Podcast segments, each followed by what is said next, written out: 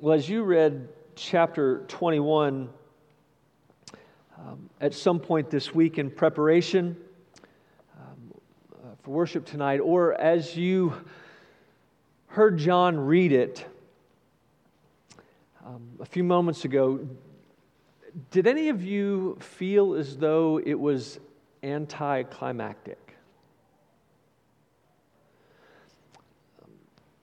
What I mean is, after all of the ups and downs of the last nine chapters, right? After multiple reminders of the promises, after the battle with uh, Chedorlaomer and all the other Babylonian kings, after um, Abraham's despicable choices, and after Sarah's uh, do it yourself scheme,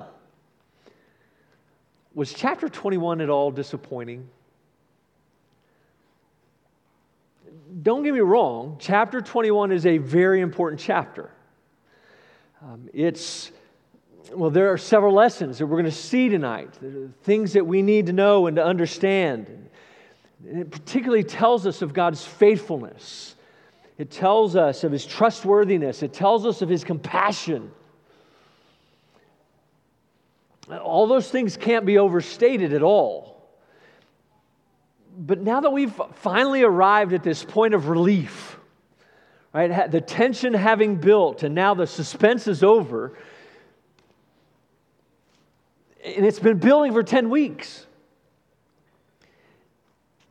Is it just me or is it just a little kind of meh. I mean, think about it. There are 34 verses in this chapter, and only seven are dedicated to the actual birth of Isaac. That's only 20%. And the next two pericopes, when uh, in regards to the banishment of Hagar and, and Ishmael and, and, and the blessing of Abimelech, they get twice as much space. Well, my hope is that when we're through, that this disappointment that you may feel and that I felt will at the end be replaced with a deep sense of satisfaction. The story itself is not going to get any more exciting. What Moses described and how he described it is what it is. Right? Can't, can't flower it up any.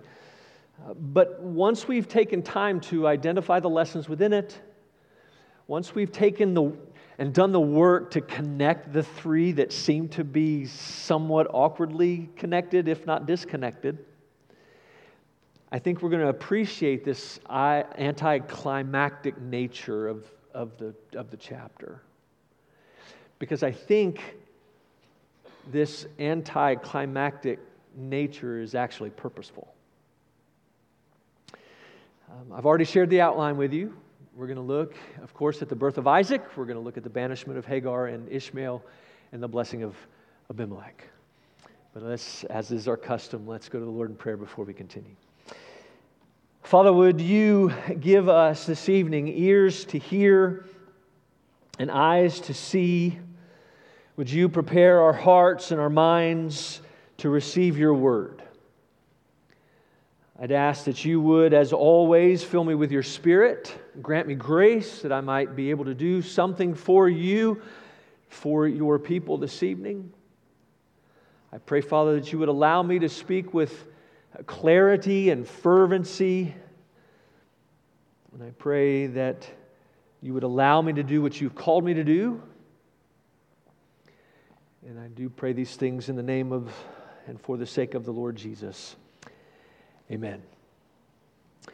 Well, I hope you have your Bibles open as we walk through this chapter together. We're going to see first these in these first two verses that it, tells us in three different ways that the time had come for the promise to be fulfilled. What we've been waiting for has finally arrived in, in terms of the birth of Abram's son, Moses said that the Lord had visited Sarah. That means that he had come upon her supernaturally, he had opened her womb that had been barren, and he had granted life.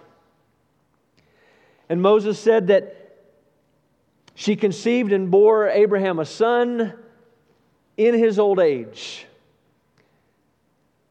And all of that took place, notice three times Moses said it took place as the Lord had said, it took place as he had promised, and it took place at the time which God had spoken to him. And there's a purpose for that. It's, he's saying that though it seemed as though, right, we've been waiting 25 years. Okay, we were only waiting 10 weeks. Abraham and Sarah have been waiting 25 years for the, for the birth of this son. And so it seemed as though he had delayed. It seemed as though he was tarrying. But the truth of the matter was, Isaac came at the right time. Isaac came at the right time because it was the time that the Lord had determined for Isaac to come. He hadn't tarried, he hadn't delayed. He was now keeping the promise that he had spoken. He was fulfilling his word in his time. He had spoken, and what he had spoken had finally been accomplished. His word was true, it was reliable, and it could be depended upon. In the words of Calvin, he never feeds men. God, uh, God never feeds men with empty promises. They are always full. And how did Abraham respond? Well, he responded, he, did, he didn't respond with a shake of his head, you know, it's about time, as I would have probably responded. He responded with immediate obedience. He responded by naming the child Isaac and he responded immediately by circumcising Isaac on the eighth day as he was instructed. And Gordon Wenham says God's precise fulfillment of his promises was matched by Abraham's exact promises. Sorry, exact obedience. God's promises were met with obedience. And what about Sarah? What was her response? Well, she responded in praise. She said, No one would have believed Right? No one at all would have believed or told Abraham that I was going to bear him a son because no one would have believed it was possible at our age for that to happen. But now they're all laughing in astonishment because what God had said was actually true. It has actually happened. God had blessed her by opening her womb, granting her a child, and in doing so, her laughter of unbelief that we saw back in chapter 16 had been turned to laughter of rejoicing here in chapter 21. It was a laughter that would not only be hers, but it would be shared with those around her, those who knew the story, those who heard the story. They would all be rejoicing with her because this was only something God could do. The new laughter would be overshadow or would overshadow her old laughter. And in the words of Alan Ross, the child's name would be a reminder of God's faithfulness rather than of the parent's unbelief. Or we could put it this way God's faithfulness would now outshine the parent's faithlessness. Every time they would call his name, they would remember the faithfulness of God. And, and of course, this this great anticipation of this birth and the joyous response that it elicited foreshadowed the joyous response of those who greatly anticipated the arrival of another son 2,000 years later. He too was a seed of Abraham. Paul says he was a, greater seed. And he, like Isaac, had a supernatural birth his mother wasn't barren, his mother was a virgin, and she conceived by the Holy Spirit. And this son was and is the one to whom Isaac in his birth pointed. This son was and is the one, in the words of Elizabeth, or in the words of Elizabeth's husband, Zechariah, who would visit and redeem his people in fulfillment of the holy covenant, the oath that God had sworn to Abraham. This Son was and is the long awaited, much anticipated one through whom all the nations of the earth would, in fact, be blessed. This Son was and is the one in whom we, as believers in the Lord Jesus Christ, have the right to be called sons of God, and heirs of promise, because we're spiritual offspring of Abraham. And we know that one, of course, to be that one and only Son, to be the only begotten Son of God, the Lord Jesus Christ. And it is his second advent that we now anticipate and will one day rejoice over. So, brothers and sisters, the truth of the matter is God cannot not fulfill his promises. He's unable to do so. It's impossible for him to fail to keep the promises that he's made. And I know we struggle with that. I struggle with that. You struggle with that because we have had a lot of people make promises to us that have not been kept. We've had promise makers fail, and we've had those promises not be kept. But the truth of the matter is, God is the ultimate promise maker, He's the ultimate promise keeper, and He will not fail. Therefore, we not only need to remember His promises, but we need to rehearse His promises day after day after day. And as we rehearse His promises, then we begin to rest in His promises, and we then rely upon Him to do what He has said He would do. Because He is the only one that will keep His word, He can do no other. Well, unfortunately, not everyone, um, not everyone's laughter is, is positive. In verse 9, we read that the celebration of Isaac's weaning, which was a big deal due to the mortality rate or the infant mortality rate at the time. At this weaning, Sarah, Moses said, Sarah saw the son of Hagar the Egyptian, whom she had borne to Abraham, laughing. Now, this was a moment for Abraham and Sarah to, to finally take a step back and maybe relax and take a breath. Right? Because now that the boy is weaned, it, for them, the chances were much better that the heir of the promise was going to survive. But that meant that this, this moment was also the moment at which Ishmael's life would change forever. Because Isaac was now the center of attention. Abraham loved Ishmael, and we're going to see that in a minute. But at this point, the relationship was going to change and it was never going to be the same.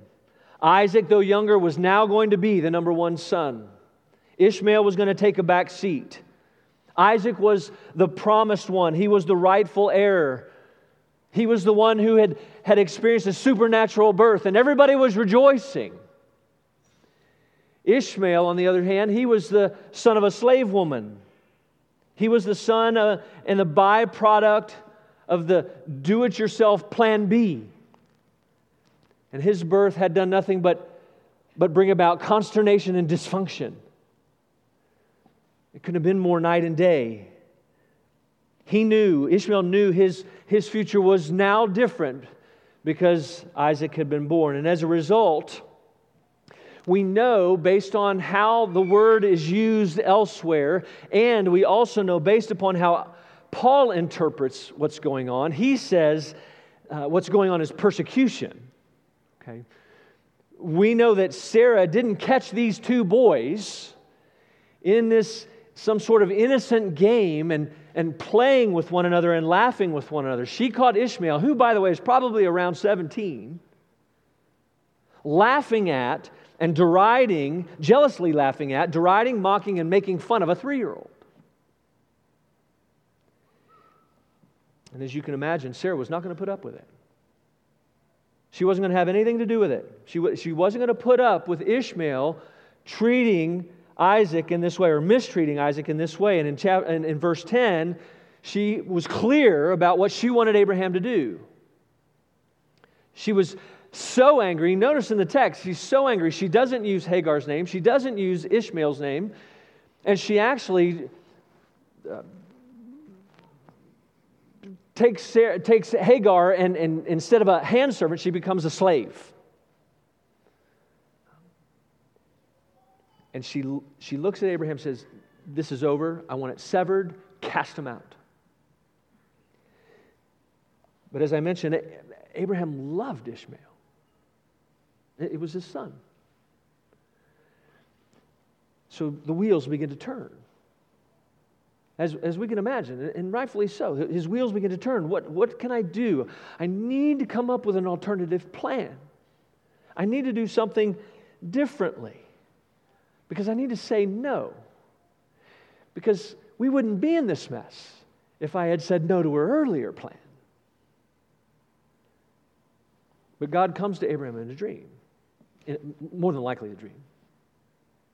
God comes to him and tells him he needs to listen to Sarah. And he reminds him of the promises that he's already made, both to Isaac and to Ishmael, and what their lives are going to be like.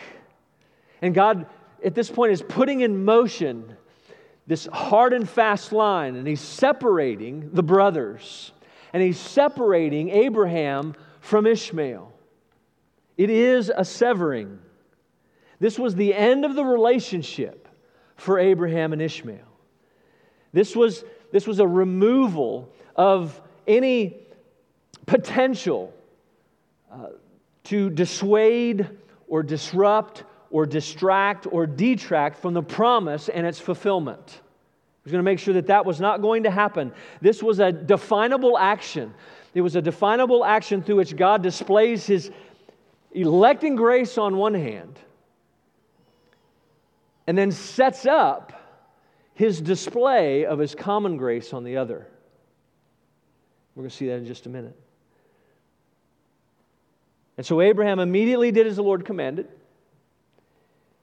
He did what Sarah asks, though he's, he's less physically harsh than she had been verbally and he gives them a little bread and a little water, but he does, in fact, banish them. He banishes them from the family, he banishes them from the land, and the two, mother and son, begin to wander in the wilderness.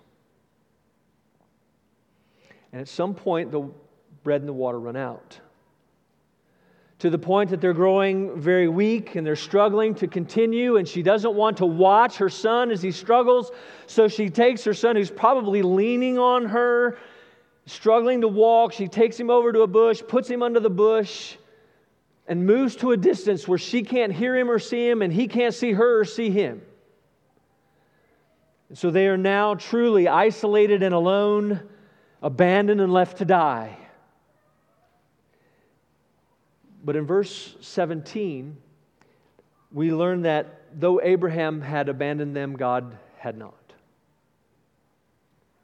Right? We see this lesson once again. What Hagar had learned in the wilderness back in chapter 16, she now uh, is reminded of in the wilderness here in chapter 21.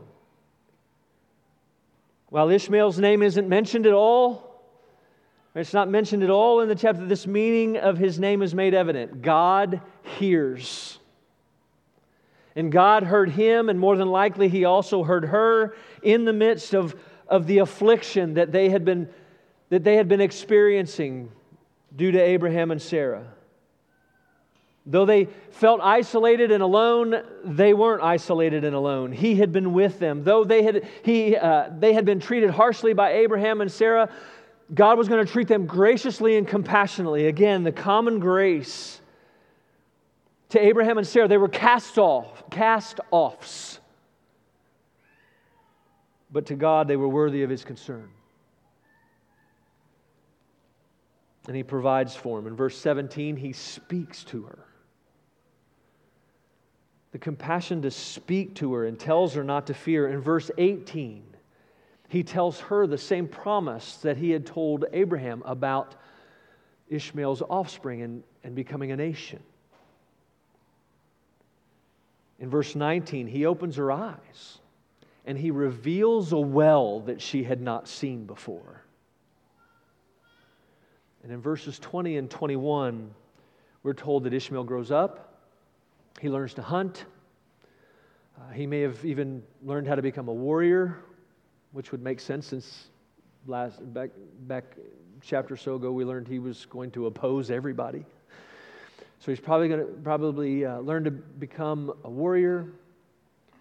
And his mom, being a single mom, takes on the responsibility of husband and father and goes and finds him a wife. And goes and finds her in Egypt, the country that she had been taken from so many years earlier. Brothers and sisters, back in June, when we looked at chapter 16, we walked through that wilderness experience and we uh, took time to reflect on the Lord Jesus not breaking a bruised reed or quenching a smoldering wick. And we were reminded and, and instructed and reminded that we shouldn't either, that we should care for those around us so, what I want to do is, I want to actually have us tonight consider something a little different. I said earlier that when God banished Hagar and Ishmael, he was removing the potential to dissuade, disrupt, distort, or distract or detract Abraham from the promise and its fulfillment. But because Abraham loved Ishmael, his heart broke in the process. And we ask, why is that significant? Well, listen to these words of Ligon Duncan. He says, Because God loves us, He draws our hearts away from anything that might separate us from Him or compromise our trust in the promises of His covenant of grace. And, brothers and sisters, sometimes that breaks our heart. So let me ask you a few questions. Have you experienced unanticipated changes in a relationship or in certain life circumstances? Is there something that you've been praying for that hasn't been answered as you hoped it would be? Is there something you've been hoping for or a dream you've, you've been holding on to, hoping that it would come to fruition? Is there something you believe the Lord hasn't provided? And have you come to a place where you believe He's holding out on you? Or He's standing in the way of something that you believe would be good or that you need?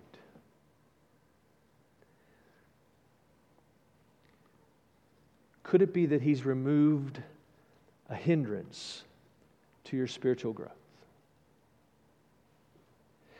Could it be that He's removed someone or something so that your faith may be strengthened rather than weakened? Could it be that He's removed a temptation to compromise or to give up on His promises? Could it be that He's not withholding anything from you, but building you up in faith so that you'll rely upon Him? Could it be that He's preparing for you something better than you could ever ask for or imagine?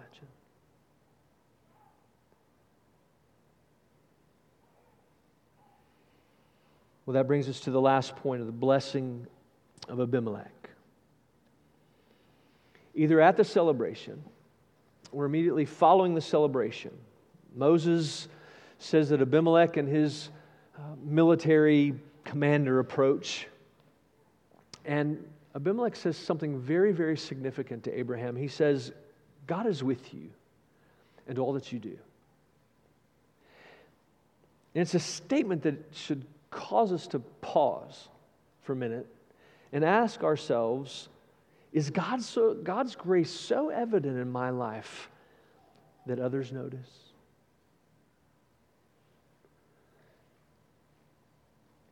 Just something to file away and think about. Anyway, Abimelech, it was obvious to Abimelech that, that Abraham was in a very special relationship with God. He knew, he knew that God's hand was upon him and he wanted to make sure that he was in right standing with Abraham so that he could be in in God's good graces. He wanted to enter into a covenant with Abraham to ensure that he wouldn't. Well, he wanted to, first, he wanted to enter into this covenant with Abraham to make sure that Abraham didn't do what he had done before. Right? He didn't want him to deal falselessly with him or his descendants. Abimelech is not dumb, and, and Abraham has proven himself not so trustworthy. So he's wanting to enter the covenant for that reason, but he also wanted to enter into the covenant because, again, it, it's apparent to Abimelech that, that God's hand is upon Abraham. And so he knows that apparently, if, if, if I bless Abraham, God will bless me. And if I curse Abraham, God will curse me. And so he wanted to be on the right side of things. So he's setting himself up for or in a position of blessing. And Abraham says, Sure, that sounds great. We can enter into that covenant. But we just got one thing to work out. Some of your men have taken a well that I've dug, and we need that well. We need that well to survive. We've been drinking its water, and so and, and I need that back. And Abimelech says, Absolutely, sorry, didn't know. Which kind of speaks of his leadership.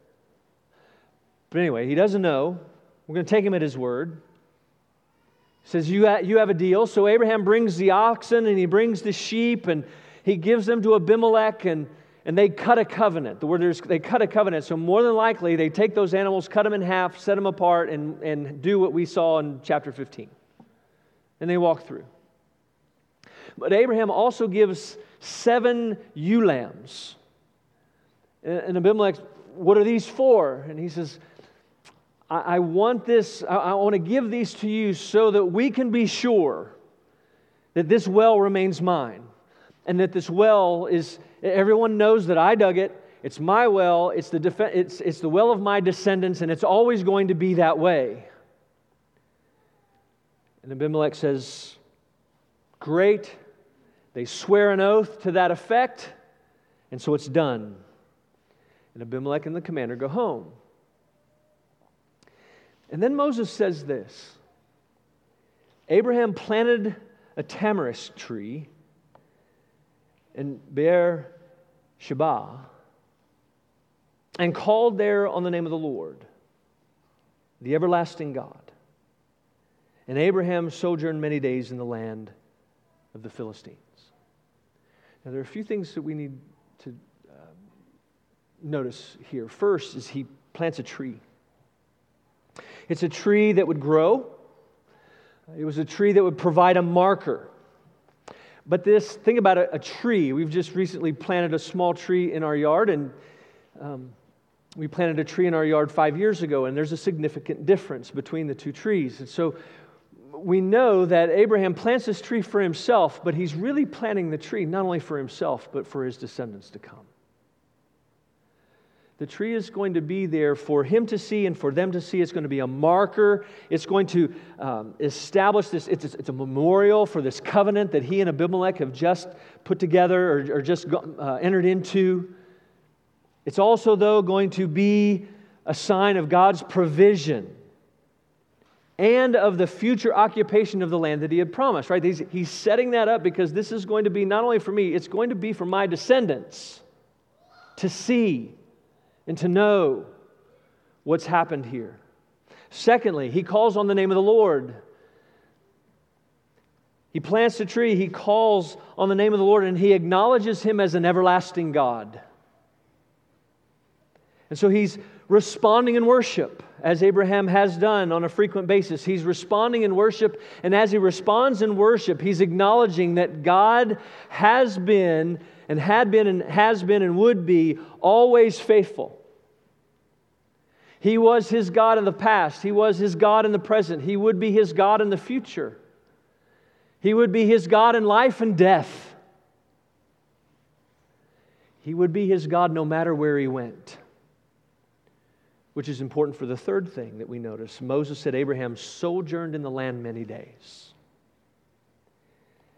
The Lord Remember, the Lord had used Abimelech to chastise him last, last week. But at this point, he uses him differently. The Lord uses Abimelech through the covenant and the return of the well to express not only his confidence in the existence of future generations that would come and occupy the land, but to also give them the ability to dwell in the land legally and permanently and with the resources they needed. In other words, the Lord used Abimelech to confirm the people and land promises. But notice the land was his, even though it, though it was his, he did not set up permanent residence. We heard it in our New Testament reading from Hebrews chapter 11. We've mentioned before, he had assurance and the conviction that Canaan was not his final destination. He knew it was a part of the promise, but it wasn't all of the promise. He knew Canaan pointed to something greater. And so he didn't set up permanent residence because he was waiting for a better city. He was waiting for a better country. He knew he was a citizen of a greater kingdom. And so he, con- he continued to sojourn. He continued to be an alien. He continued to be an exile in the midst of the country. Well, now let's go back to the point I made in the introduction. I believe this, this chapter is anticlimactic purposefully. And here's why. Abraham and Sarah have been waiting on a son for a very, very, very long time.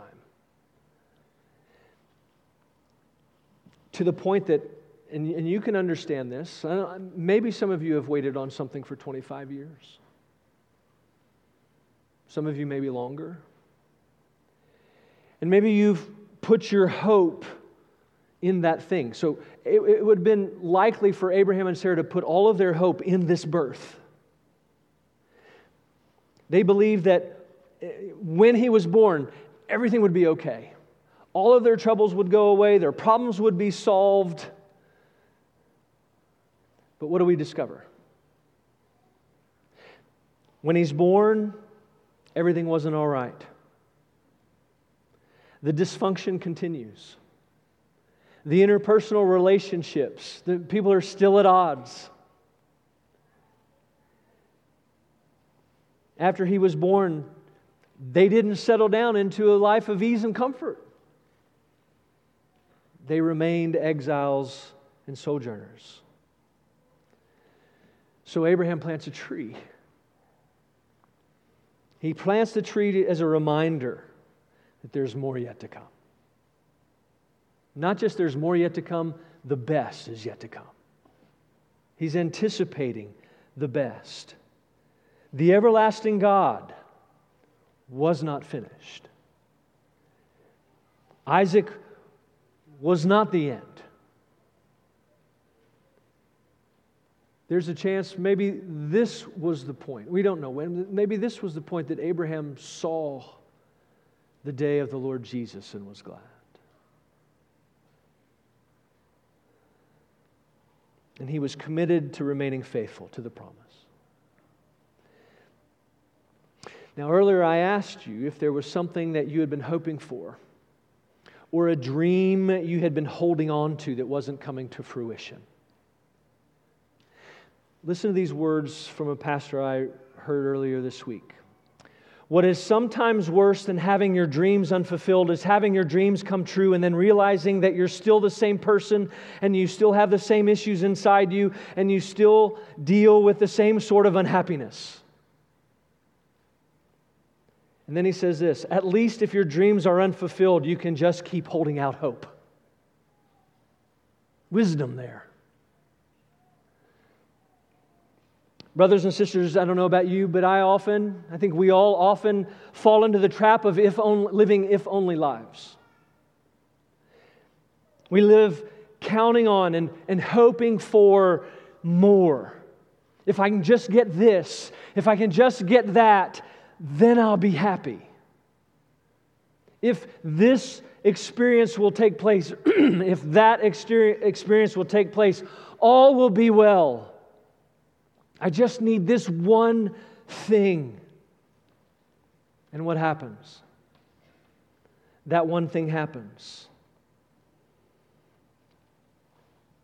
Even when those things happen, and our dreams and our wants are fulfilled, we're still left wanting more.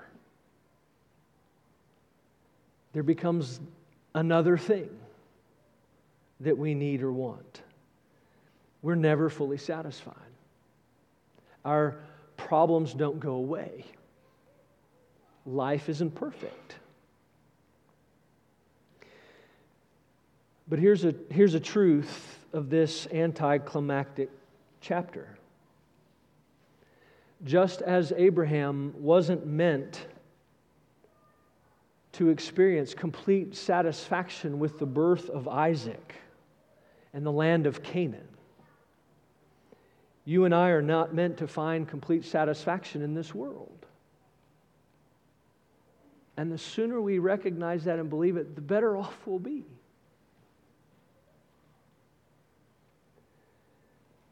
We, like Abraham, were made for something more. We long for something more because we've been made for something more. We long for something more because there is more to come. The best is yet to come. And we also we also have a tree, not that we planted, but we have a tree to look at. And that tree is the cross of the Lord Jesus, the one to whom Isaac points. The cross assures us that God is an everlasting God whose promises are true. We look to the cross and we can find that we are firmly established within the security of the covenant of grace. We look to the cross and, and we rest assured that just as the Lord Jesus was born and lived and died and rose from the grave, that he will return again.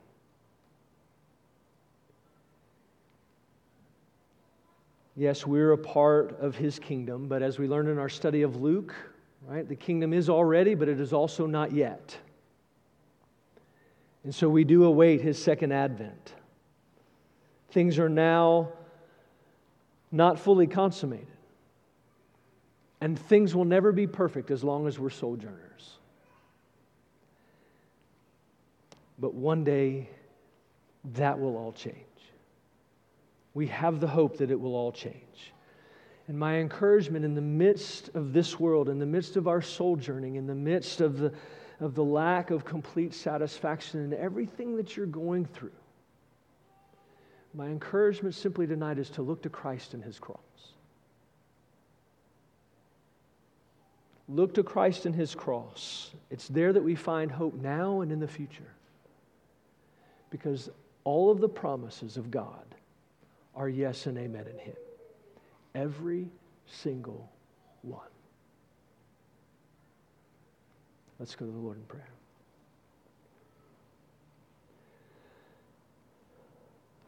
Father, by your Spirit and grace, would you enable us to receive this word with faith and love? Would you enable us to lay it up in our hearts? And practice it in our lives. For your glory, for our good, and for the sake of Christ and his church, I pray these things. Amen.